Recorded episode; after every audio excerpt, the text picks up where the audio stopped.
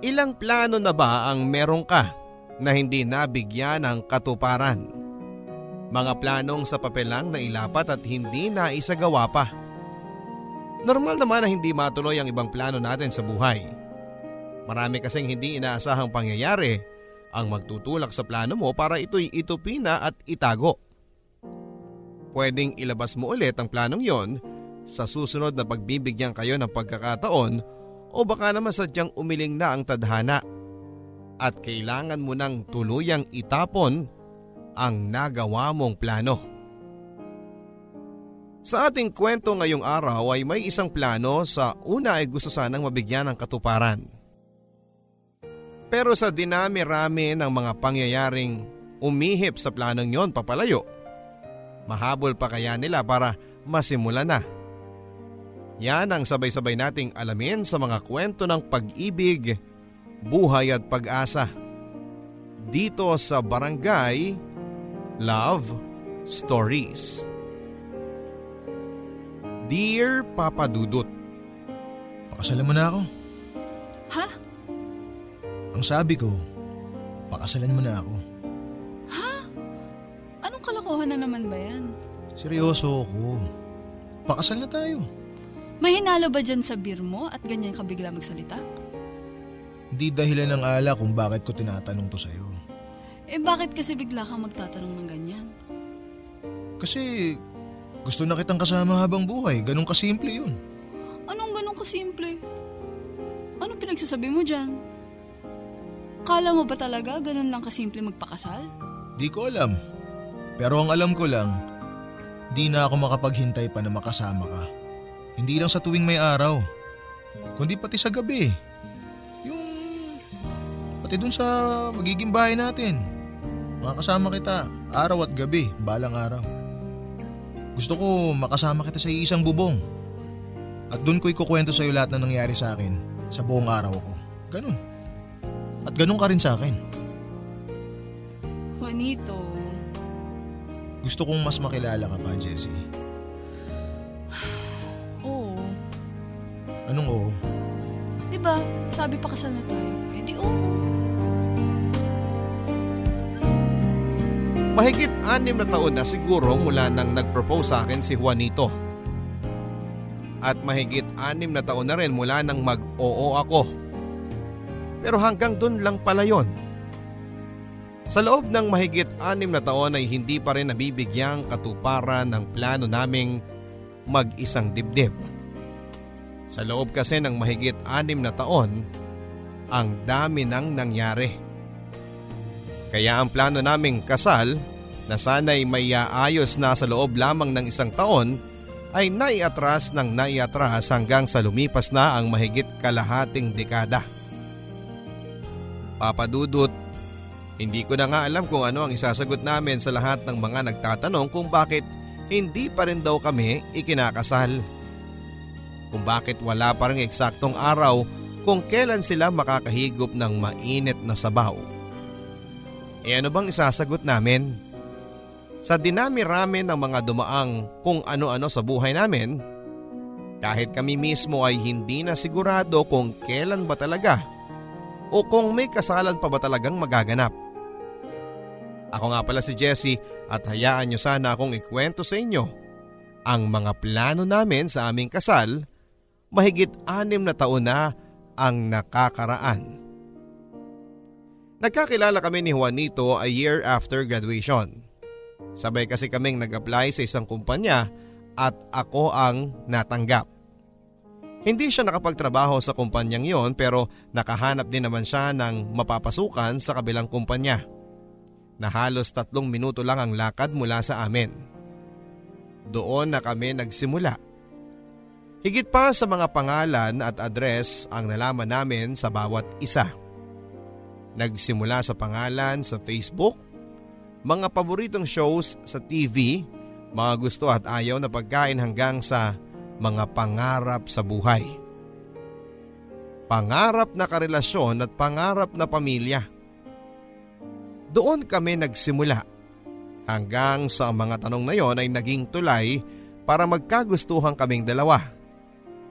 At yun, Doon kami nagsimula. Doon kami nakaramdam ng pagmamahal sa bawat isa na humantong sa isang proposal.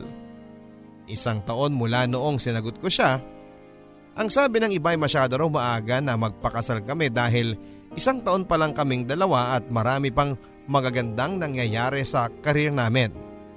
Pero ano bang pakialam nila? Gasgas nang masasabi pero wala naman yan sa tagal ng pagsasama. Kapag nakaramdam ka na siya na ang taong tama para sa iyo, kapag naramdaman mong tama na ang pagkakataong yon, oo na lang ang sagot mo para sa pangako niyang habang buhay. Handang-handa na akong magpakasal sa kanya.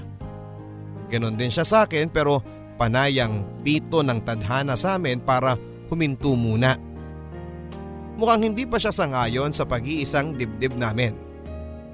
Pakinggan niyo lahat ng mga naging dahilan kung bakit hanggang ngayon ay hindi pa rin kami kinakasal. Hindi pa kayo pwedeng ikasal? Paano hindi kami pwedeng ikasal? Nasa tamang edad naman kami at may sapat namang pera. Ang sinabi ko, hindi pa. Okay. Bakit nga po hindi pa? Pwede. Gagraduate ang kapatid mo next year, di ba? Hayaan mo sa kanya muna mapunta ang spotlight.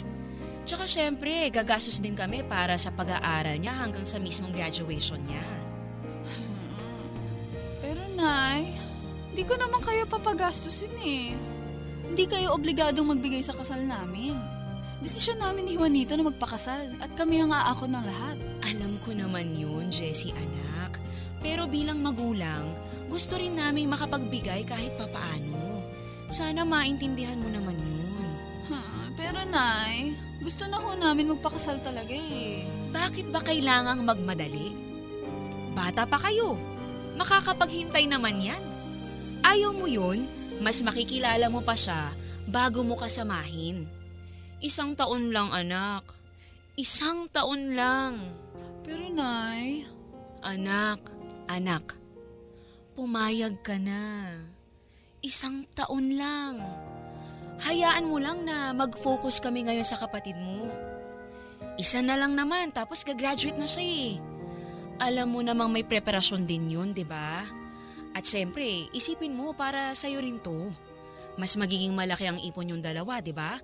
Pandagdag hindi lang para sa kasal nyo, kundi pati para sa future nyo ni Juanito, di ba? Pag-isipan mo, anak. sige po Nay. Sige, pag-iisipan mo. Hindi po Nay. Sige. Sige, payag na ako na sa susunod na lang ang kasal ko. Hindi graduate ang kapatid kong babae. Nalaman naming lahat sa inaakala naming huling semester niya sa college. Hindi siya makapagsusuot ng toga dahil marami siyang naiwang units noong mga nakaraang taon. Maraming bagsak. Manginig-nginig si nanay noon habang papauwi kami ng bahay. Walang tigil niyang pinapagalitan ang kapatid kong si Angeli hanggang sa loob ng aming bahay. Iniwan ko na sila noon at umakyat na lamang ako sa kwarto. Hinang-hina ako noon. Nanghihinayang din sa lumipas na halos isang taon. Kung nalaman lang sana naming mas maaga na marami palang problema sa eskwela ang kapatid kong to, edi sana hindi na ako pumayag na i-delay pa ang aming kasal ni Juanito. Edi sana ngayon ay nasa huling quarter na siguro kami ng pag-aayos ng kasal namin. At siguro pag napalipas pa ang ilang buwan ay pwede na kaming ikasal. Napabuntong hininga na lamang ako at saka dinampot ang cellphone ko. Tinawagan si Juanito. Mahal, hindi gagraduate si Angeli. Bungad ko sa kanya na punong-puno ng pagkadismaya. So pwede na nating ituloy ang naudlot nating kasal? Tanong ito mula sa kabilang linya. Oo, balikan na natin ang listahan ng plano natin. Pilit man ay ngumiti pa rin ako sa pagsasabi noon sa kanya. Makalipas ang isang linggo ay muli nga naming binalikan ang plano naming kasal. Hawak ko na noon ang ginawa naming listahan. Masaya kaming nag-uusap noon at may mga binago kaming konti, may mga binawas, dinagdag. At masaya naming pinipinta sa mga utak namin ang nabuo naming plano. Nang matapos kami ay nagpasya na kaming umuwi pero bago pa man kami nakalabas sa coffee shop ay tumunog na ang cellphone ko. Nakita ko na na tumatawag ang boss ko. Nagtataka ako kung bakit siya tumatawag. Alam niyang day off ko at alam ko kung paano niya nire-respeto ang araw namin ng pahinga sa trabaho. Nagpaalam ako saglit kay Juanito para gumilid at sagutin ang tawag na yon. Tumagal ng mahigit sampung minuto ang usapan. Nang tinapos ko na ang tawag ay nag-alangan akong lumapit pabalik kay Juanito. Dalawang minuto siguro akong nakatayo sa gilid bago nito napansin na may kakaiba sa akin. Lumapit ito at bago pa man niya maibuka ang kanyang bibig para magsalita ay inunahan ko na siya. Na-dissolve ang department namin. Wala na akong trabaho anito. Imbis na magsalita ay niyakap ako nito. Yun lang naman ang kailangan ko ng mga oras na yon dahil hindi ko na alam pa kung ano ang gagawin ko. Mahal, baby's breath na lang ang gagamitin natin sa simbahan? Tanong ni Juanito sa akin. Hindi ako nagsalita at muli niyang tinanong pero hindi ulit ako sumagot. Niyugyug nitong bahagya ang aking mga balikat at doon ako bumalik sa ulirat. Okay ka lang ba? Tanong nito. Hindi ako makasagot. Magdadalawang buwan na siguro mula nang nawalan ako ng trabaho. At mula noon ay lumilipad na lagi ang isipan ko. Hindi ako makapag-isip ng tama. Nababad ako sa lungkot pero hindi ko yon sinasabi kay Juanito dahil ayaw kong makahalata ito. Nitong mga nakaraan madalas ay lagi kang wala sa sarili. Ayos ka lang ba? Nag-aalalang tanong niya. Tumingin ako sa kanya at iba ang sinagot ko. Mahal? Pwede bang… Pwede bang wag na muna nating ituloy ang kasal pansamantala? Tumitig ito sa akin at hinintay pa ang iba ko pang sasabihin. Mula nung nawalan ako ng trabaho, ang dami ko nang iniisip. Paano tayo kapag kinasal na? Ang perang binigay sa akin ng kumpanya, hanggang kailan magiging sapat yon para sa ating dalawa kapag mag-asawa na tayo? Kailangan ako makahanap muna ng panibagong trabaho. Ang dami-daming tanong sa utak ko, Juanito. Mga tanong na dahilan kung bakit kung bakit ako nag-aalangan na ituloy ang kasal natin. Kumunot ang noon ito bago sumagot. Ayaw mo na bang ituloy ang kasal? Umiling ako at saka sumagot. Hindi sa ganon pero gusto ko lang i-postpone muna ang kasal habang naghahanap ako ng trabaho. Gusto kong ito muna ang i-prioritize dahil alam nating hindi pa ako Mapapakali kapag sablay ang future ko. Isang taon. Isang taon lang ang kailangan ko para makabangon. Naluluha kong pakiusap.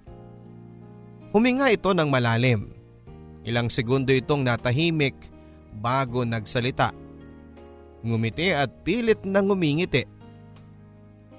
Kung sa tingin mo ay yan ang dapat gawin, gawin natin. Mas mahalaga para sa akin ang kasiyahan mo para maging masaya ako. Paano ako magiging masaya kung alam kong hindi ka masaya? Napangiti ako at niyakap siya. Inusal ang mga pasasalamat at pagmamahal ko sa kanya. Nang kumalas ako sa pagkakayakap at tumingin ito sa akin, nagtanong ako kung bakit ito ganon makatingin. Kailangan na nating bawiin lahat ng invitation cards na pinadala natin. Tinuloy muli namin ang aming planong kasal matapos ang halos isang taon. Nakahanap ako ng trabaho na halos pareho din ng naging trabaho ko. Nang makapag-impok ng konti ay nakita kong stable na muli ang pinagkukunan ko ng pera ay nagpasya kami ni Juanito na ituloy na ang aming kasal. Nagbibiruan pa nga kami noon habang hinihintay ang coordinator namin. Nagbibiroan kami na baka hindi na naman matuloy ang kasal naming yon. Hindi na namin namalayan ng oras at nung matapos kami sa usapan ay napansin naming wala pa ang aming coordinator. Kinabahan ako. Ang sabi ko kay Juanito ay dapat hindi kami nagbiro na hindi matutuloy muli ang aming kasal dahil mukhang nagbabadya na nga. Dinampot ko ang aking cellphone at tinext ang coordinator namin yon pero saktong nag-message ito sa akin. Ang sabi niya ay hindi raw siya makakapunta dahil naipit siya sa isang wedding event. Pinaparesked nito at humingi ng doble-dobleng sorry. Napaismid na lamang ako at saka pinakita kay Juanito ang mensahe. Tumango na lamang ito at saka sinabing umalis na lang kami at subukang mag-canvas ng mga bulaklak para konti na lang halos ang iisipin natin. Ayaw na kasi naming palampasin pa ang anim na buwan. Gusto na naming maikasal ka agad. Re-replyan ko sana ng okay ang coordinator namin nang biglang tumawag si mama. Sinagot ko yon at tumango-tango na lamang ako at blanko ang mukha. Nang matapos ang tawag ay hinarap ko si Juanito. Nabuntis ang kapatid kong si Angeli. Minamadali ni nanay ang ikasal sila ng lalaking nakabuntis sa kanya bago ito makatakbo pa ibang bansa. Sa susunod na Martes na raw, sa huwes. Blanco kong sabi. Naghintay pa ito ng ibang sasabihin ko. At oo nga pala dahil malaki ang paniniwala nila sa mga pamahiin. Hindi na natin matutuloy ang kasal dahil, dahil sukob daw. Naku, inunahan pa kayo ng bunso mong kapatid na ikasal ha, Jessie. Nangangantsaw na sabi ng tiyahing ko sa reception ng kasal ni Angeli.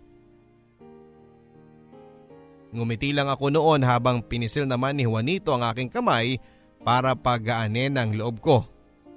Eh noong nakaraan binawi niyo sa amin ang invitation na. Alam mo itong suot ko?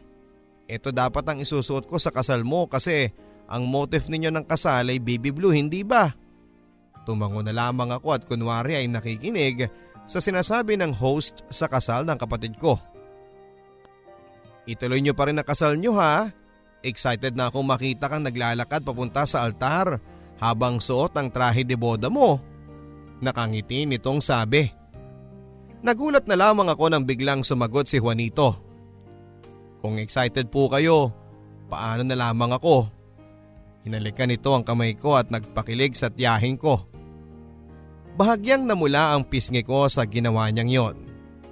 Ako na yata ang pinakamaswerteng lalaki sa mundo kapag dumating ang araw na yon dahil makakasama ko na habang buhay ang isang babaeng maunawain at selfless.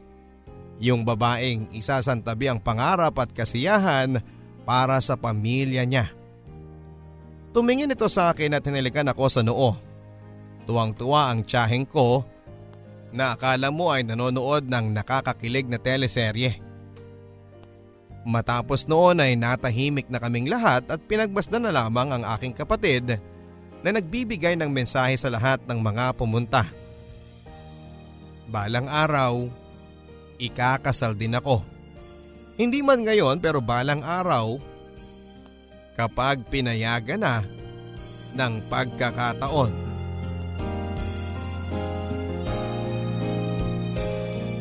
Ilang buwan ang nakalipas nang magpasya kaming ituloy muli ang pag-uusap sa kasal.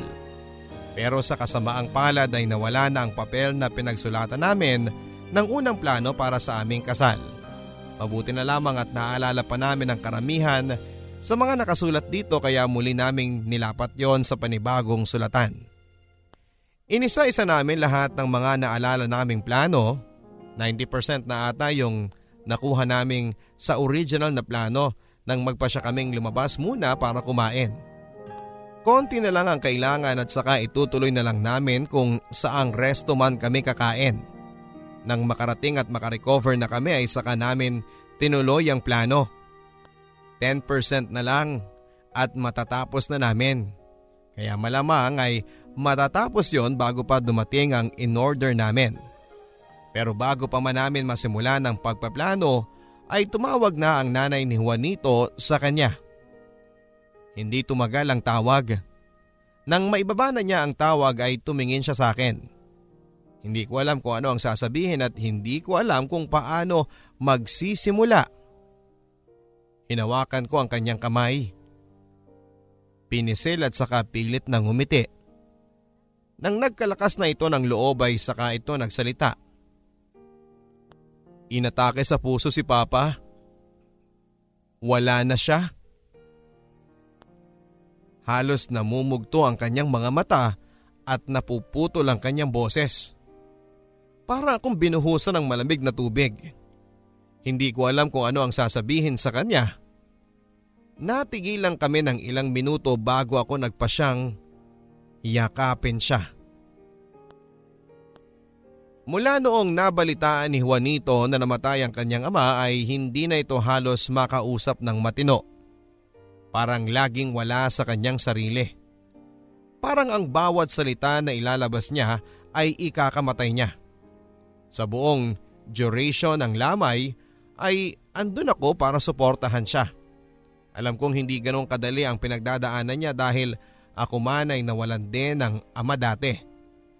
Alam ko kung gaano kabigat ang kanyang loob sa ngayon. Sa huling gabi ng lamay ay katabi ko siyang nakaupo sa unang hilera ng mga upuan. Hawak ko ang kanyang kamay habang siya naman ay nakatingin sa kawalan. Tulad ng dati, pinagmamasdan ko ito. Hanggang sa biglang tumunog ang cellphone ko nang tingnan ko ay nakita kong tumatawag ang coordinator namin. Kinansel ko ang tawag at muling binulsa ito. Nakita pala yun ni Juanito. Bakit mo kinansel ang tawag? Sana ay kinausap mo siya ng maayos para sa kasal natin. Pilit ang naging ngiti nito. Tinapi ko ang kanyang kamay at saka hinawakan. Ngumiti ako at humarap sa kanya. Makakapaghintay ang kasal natin. Tatawagan ko siya after ng libing. Sasabihin ko na hindi na muna natin itutuloy ang kasal ngayong taon. Umiling si Juanito at nais kontrahin ang sinabi ko. Mas importante na maghilo muna ang sugat sa puso mo ngayon, mahal. Para sa araw mismo ng kasal natin, buo ka nang makakangiti muli. Hinalikan ko ito sa noo at saka niyakap.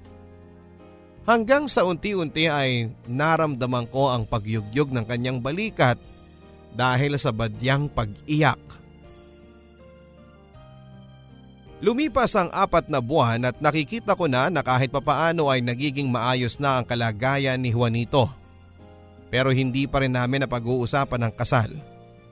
Desisyon ko yon tulad ng sinabi ko noon, gusto kong buo na ang ngiti niya kapag madadatnang ko na siya sa altar. Isang araw habang nasa opisina ako ay nakatanggap ako ng tawag mula sa aking best friend mula sa Maynila. Lumabas ako noon at nagulat ako dahil bihira ito kung magparamdam. Bungad nito kaagad. May job offer ako sa iyo dito sa Maynila. Dream job mo to. May kalayuan dyan sa probinsya natin pero kakayanin mo. Sa mga sinabi niyang yon ay napatitig na lamang ako. Naging interesado, masaya naman ako sa trabaho ko ngayon pero iba pa rin yung saya syempre kapag nakamit mo yung dream job mo. Mga 20 minutes siguro kami nag-usap bago ko pinutol ang tawag. Ang sabi ko ay pag-iisipan ko muna at kailangan kong sabihin kay Juanito. Buong maghapon ay wala akong ibang nasa isipan kundi ang sinabi ng best friend ko. Gustong gusto ko yon pero agad din akong malulungkot kapag naiisip kong mapapalayo ako sa aking pamilya.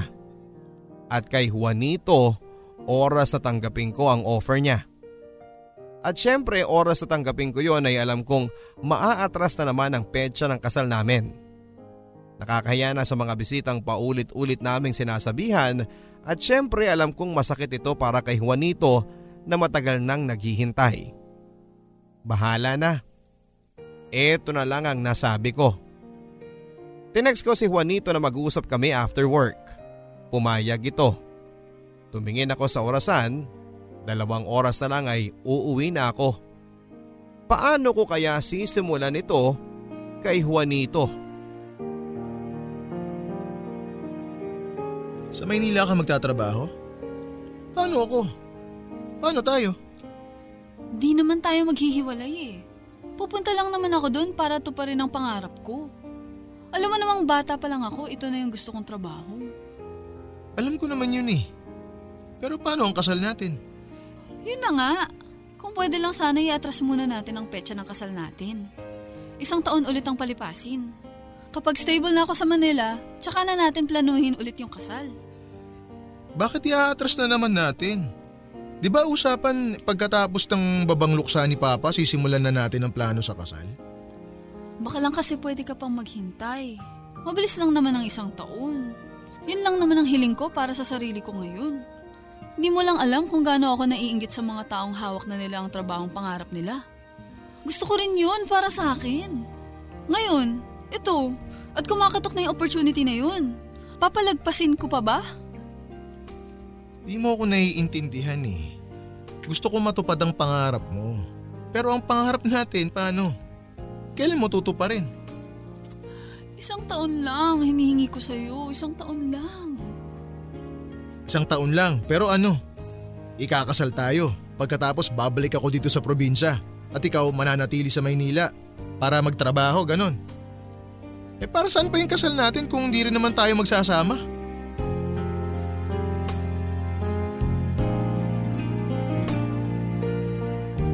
Nang gabing yon ay magkatalikuran kami sa kama. Alam naming hindi pa kami parehong natutulog at parehong iniisip pa rin ang naputol naming usapan tungkol sa plano kong magmaynila. Hanggang sa nakaramdam ako ng pagyakap nito sa akin mula sa aking likuran.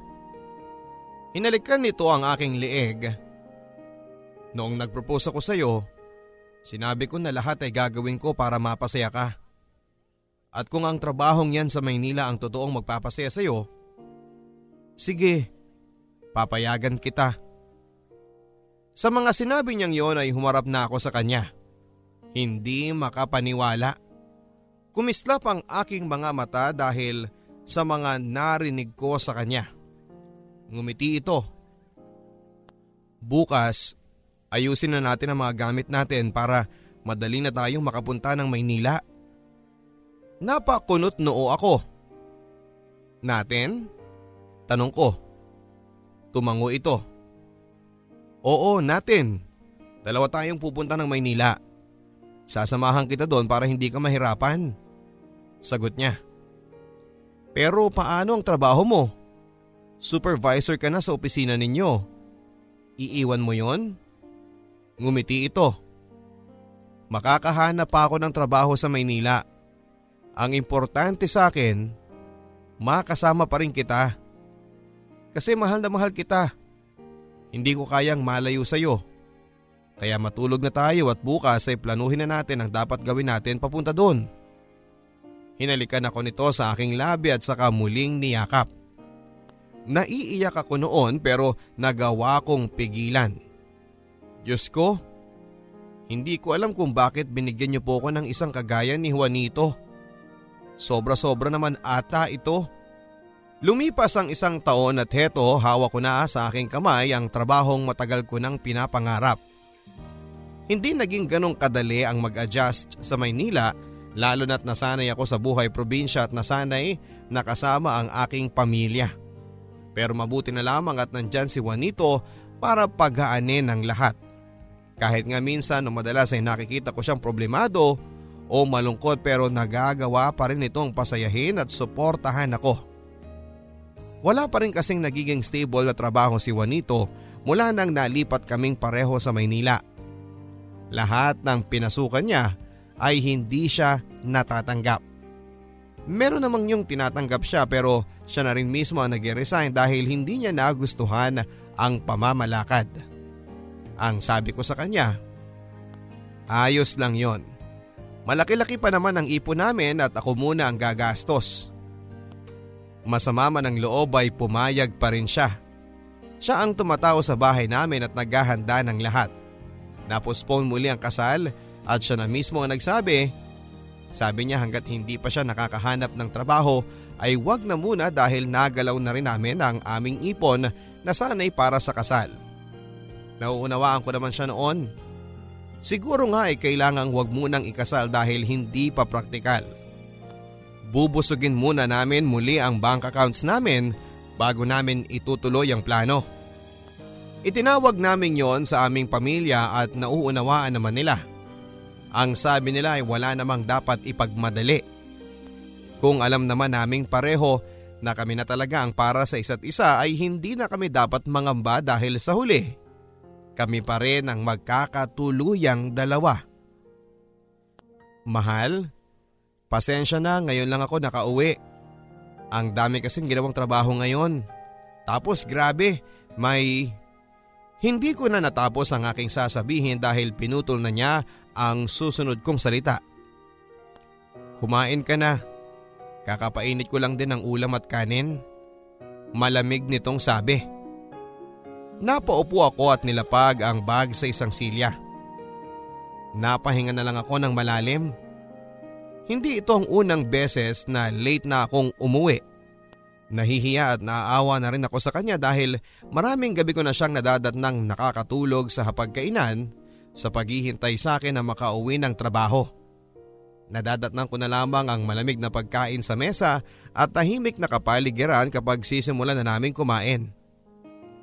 Hindi na ako halos kinikibo nito. Dinadampot ko ang plato at kutsara sa inaayos. Mahal, pasensya ka na talaga ha hindi kasi ako makasingit na mag-text kasi nakabantay ang boss namin. Hindi ba nakwento ko na sa'yo na ayaw na ayaw nito na may nagsiselfone habang nagtatrabaho? Tumango lamang ito sa sinabi ko at saka nilapag na ang pagkain sa mesa. Ihanda ko na rin sana ang plato niya nang pigilan niya ako. Wag na, hindi na ako gutom. At saka dire-diretso itong pumasok sa aming kwarto. O ano, kumusta? Masayang bungad sa akin ni nanay nang tumawag ako sa kanya. Ayos naman ma. Heto, sa sobrang saya ko sa trabaho ko eh. Sabi nga ng boss ko, ilalaban daw niya ako sa promotion. Si Juanito naman, nagwo-work as virtual assistant sa isang kumpanya online. Kahit papaano ay naibalik na namin sa bank account ang mga nagastos namin nung Lumipat kami dito. Masaya ko ring balita sa kanya. Nako, mabuti yan anak. Siguro naman eh talagang nakapag-adjust na kayo sa buhay Maynila. Diyan nyo na rin ba gaganapin ang kasal? Hindi ako nakasagot sa naging tanong ni nanay na ganito. Oo nga pala, ang kasal namin ni Juanito. Mahigit isang taon na rin kami sa Maynila pero ni minsan ay hindi na namin napag-usapan pa ang kasal. O mas magandang sabihin na siya ang dahilan kung bakit ayaw pa niyang pag-usapan ang kasal. Mula kasi nang gumanda ang takbo ng karir ko ay hindi ko na mapunan sa puso ko na pag-usapan pa ang kasal dahil hindi na ako naging handa pa. Mahal na mahal ko si Juanito. Alam ng Diyos yan pero mula noong natanggap ko ang trabahong ito ay naisang tabi ko na ang plano sa kasal. Hindi naman sa hindi ko na gustong maikasal pa ang sa akin ay baka pwedeng igilid muna namin ito at unahin ang trabaho ko. Makakapaghintay naman ang kasal. At saka magkasama naman kaming dalawa ngayon. Parang gano'n na rin yon. Formalidad lang naman ang kasal. Pero alam ko ding yon ang gusto ni Juanito. Alam kong ilang beses na niyang sinubukang ipunta ang usapan sa kasal pero bago pa man niya magawa yon ay nasasagi ko na ito papalayo. Konti na lang at alam kong makakahalata na siya. Hindi ko alam kung paano ko sasabihin sa kanya na hindi pa ako handa. Na sana'y wag muna dahil ang ganda na ng ayos ng pangyayari sa trabaho ko ngayon. Anak? Nagulat na lamang ako nang biglang nagsalita ang nanay sa kabilang linya. Ang tagal ko palang hindi sumagot. Hindi ka na sumagot dyan. O ano, kailan ba ang kasal ninyo? Muli niyang tanong. Babalitaan na lang namin kayo, Nay, kapag planchado na ang lahat. Sige po, Nay, tawag na ata ako ng boss ko. Tatawag na lang po ulit ako.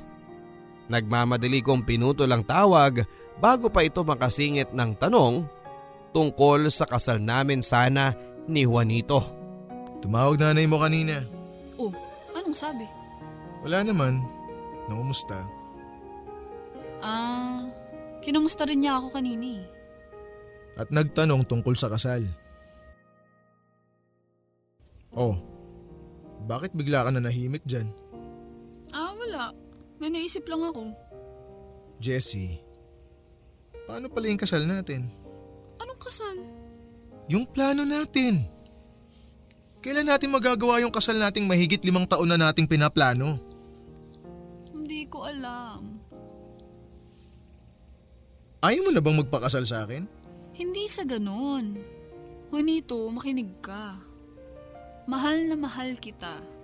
At alam ng Diyos kung gaano ako ka-excited na makasal sa'yo.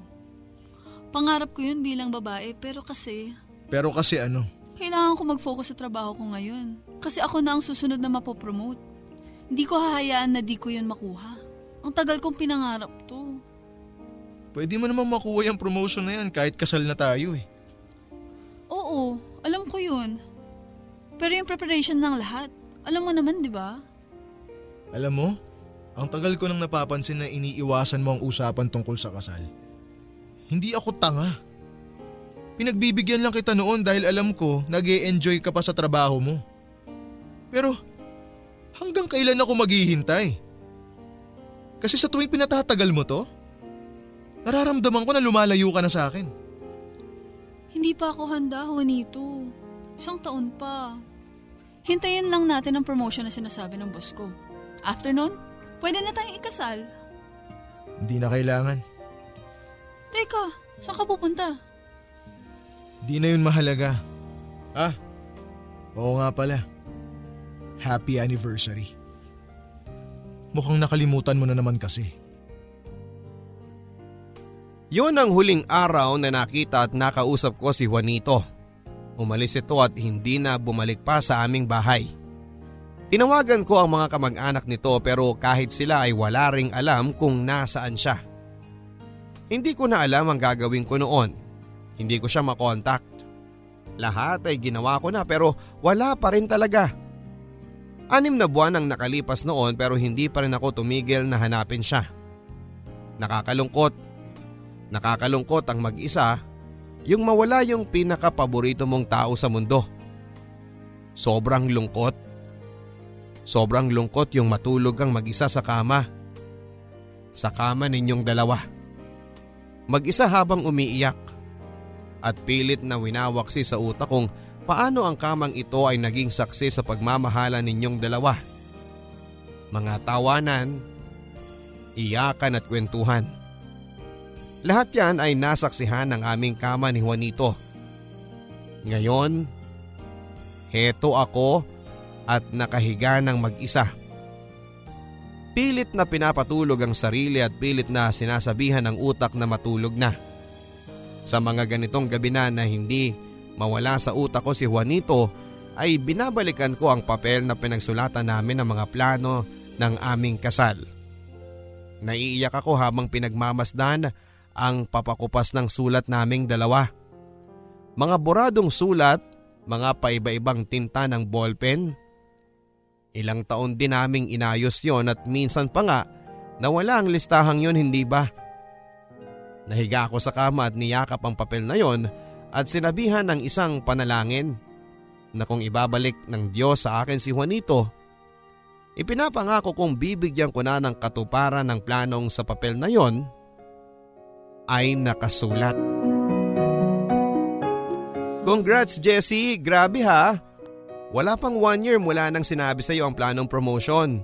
Pero heto nakuha mo na. Tuwang-tuwang sabi ng kaibigan ko sa opisina na halos kasabayan ko ding pumasok dati.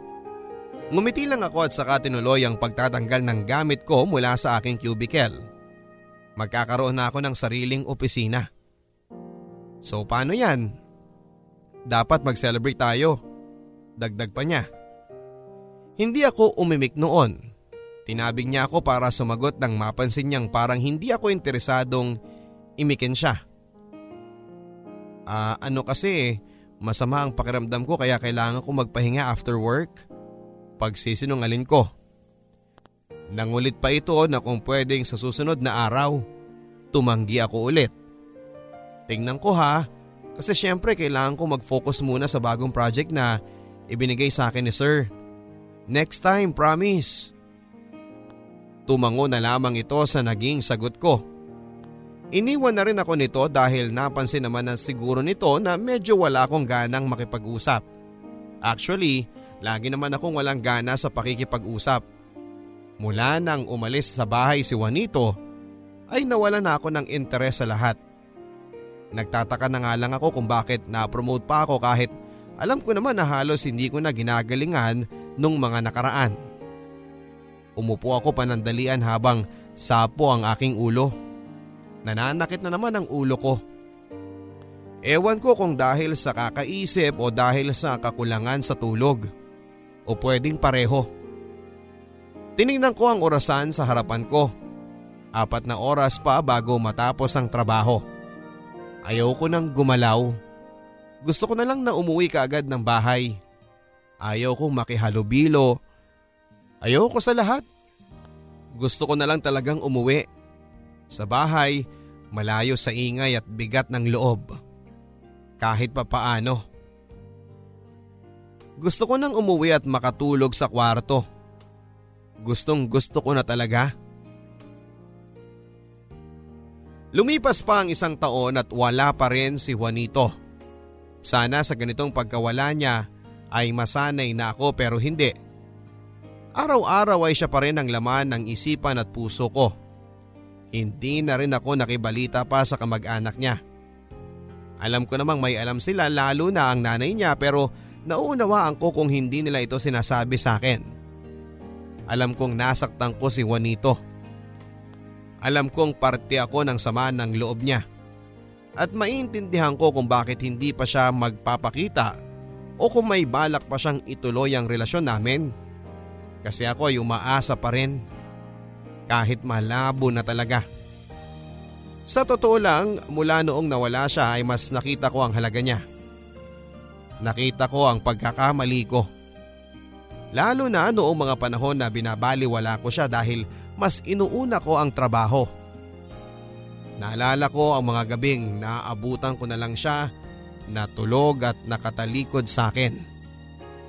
Maraming gabing ganon at may minsan ay hindi ko siya narinig na nagreklamo pero noong pinakahuling gabi na magkasama kami, bigla na lang siyang sumabog. Matagal na niya akong iniintindi at sinasabayan ng suporta sa tuwing may pagkukulang ako sa kanya. Yon ang isang bagay na nakaligtaan kong makita noong nandito pa siya. At oo, lahat ng yun ay pinagsisisihan ko. Na sana kung binigyang halaga ko ang presensya niya noon, andito pa sana siya. E di sana, hindi ako nag-iisa sa ngayon. Nag-impake ako isang araw. Inaayos ang natitira kong gamit. Aalis na ako. Aalis na ako sa inuupahan naming ito ni Juanito.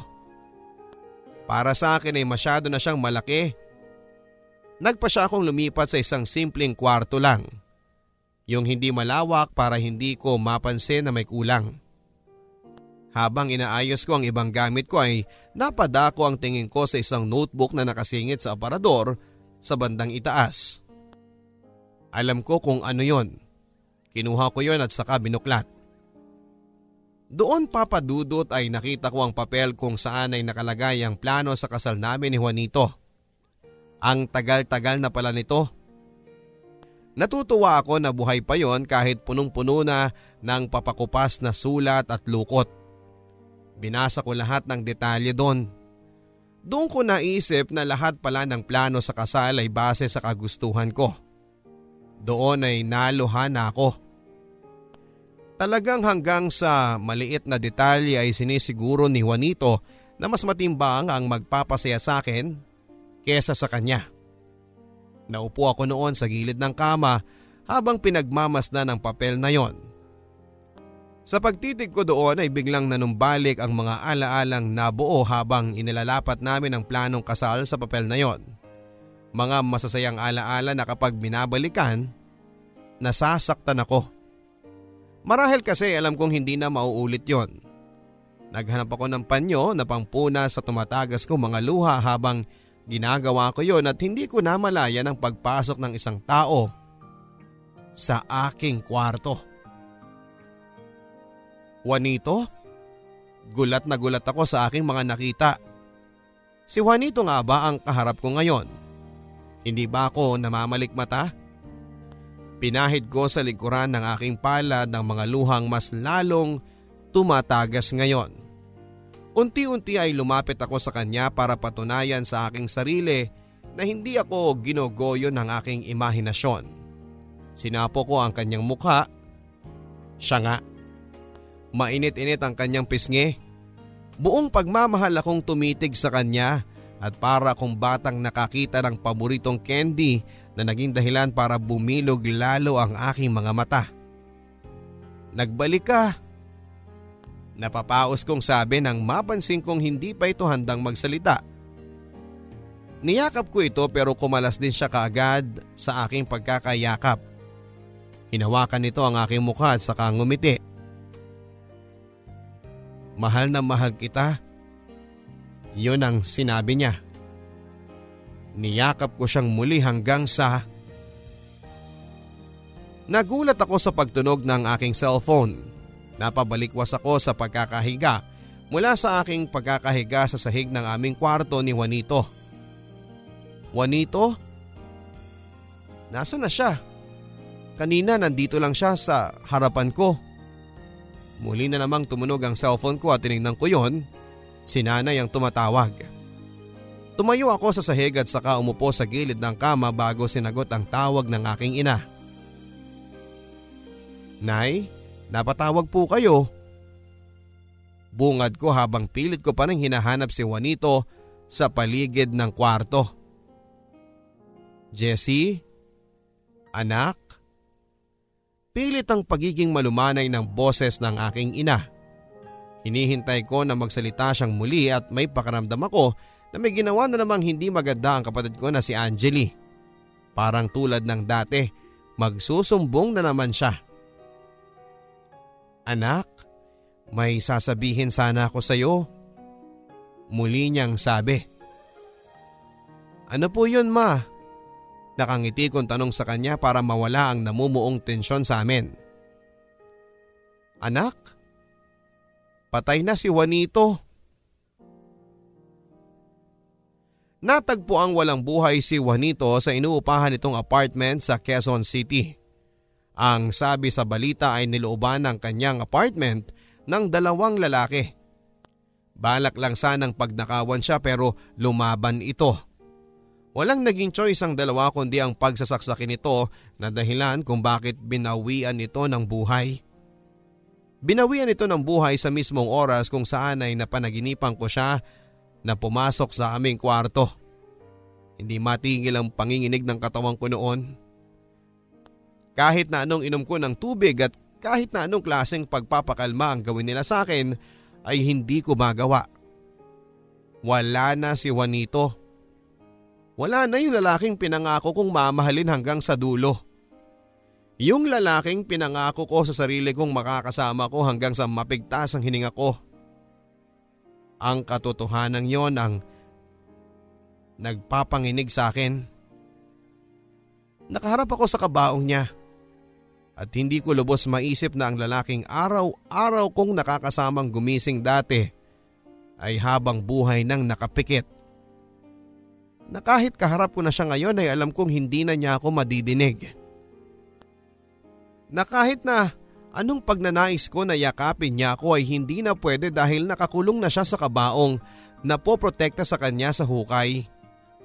Hinang-hina ako na pinagmamasdan siyang muli habang nangingilid ang mga luha.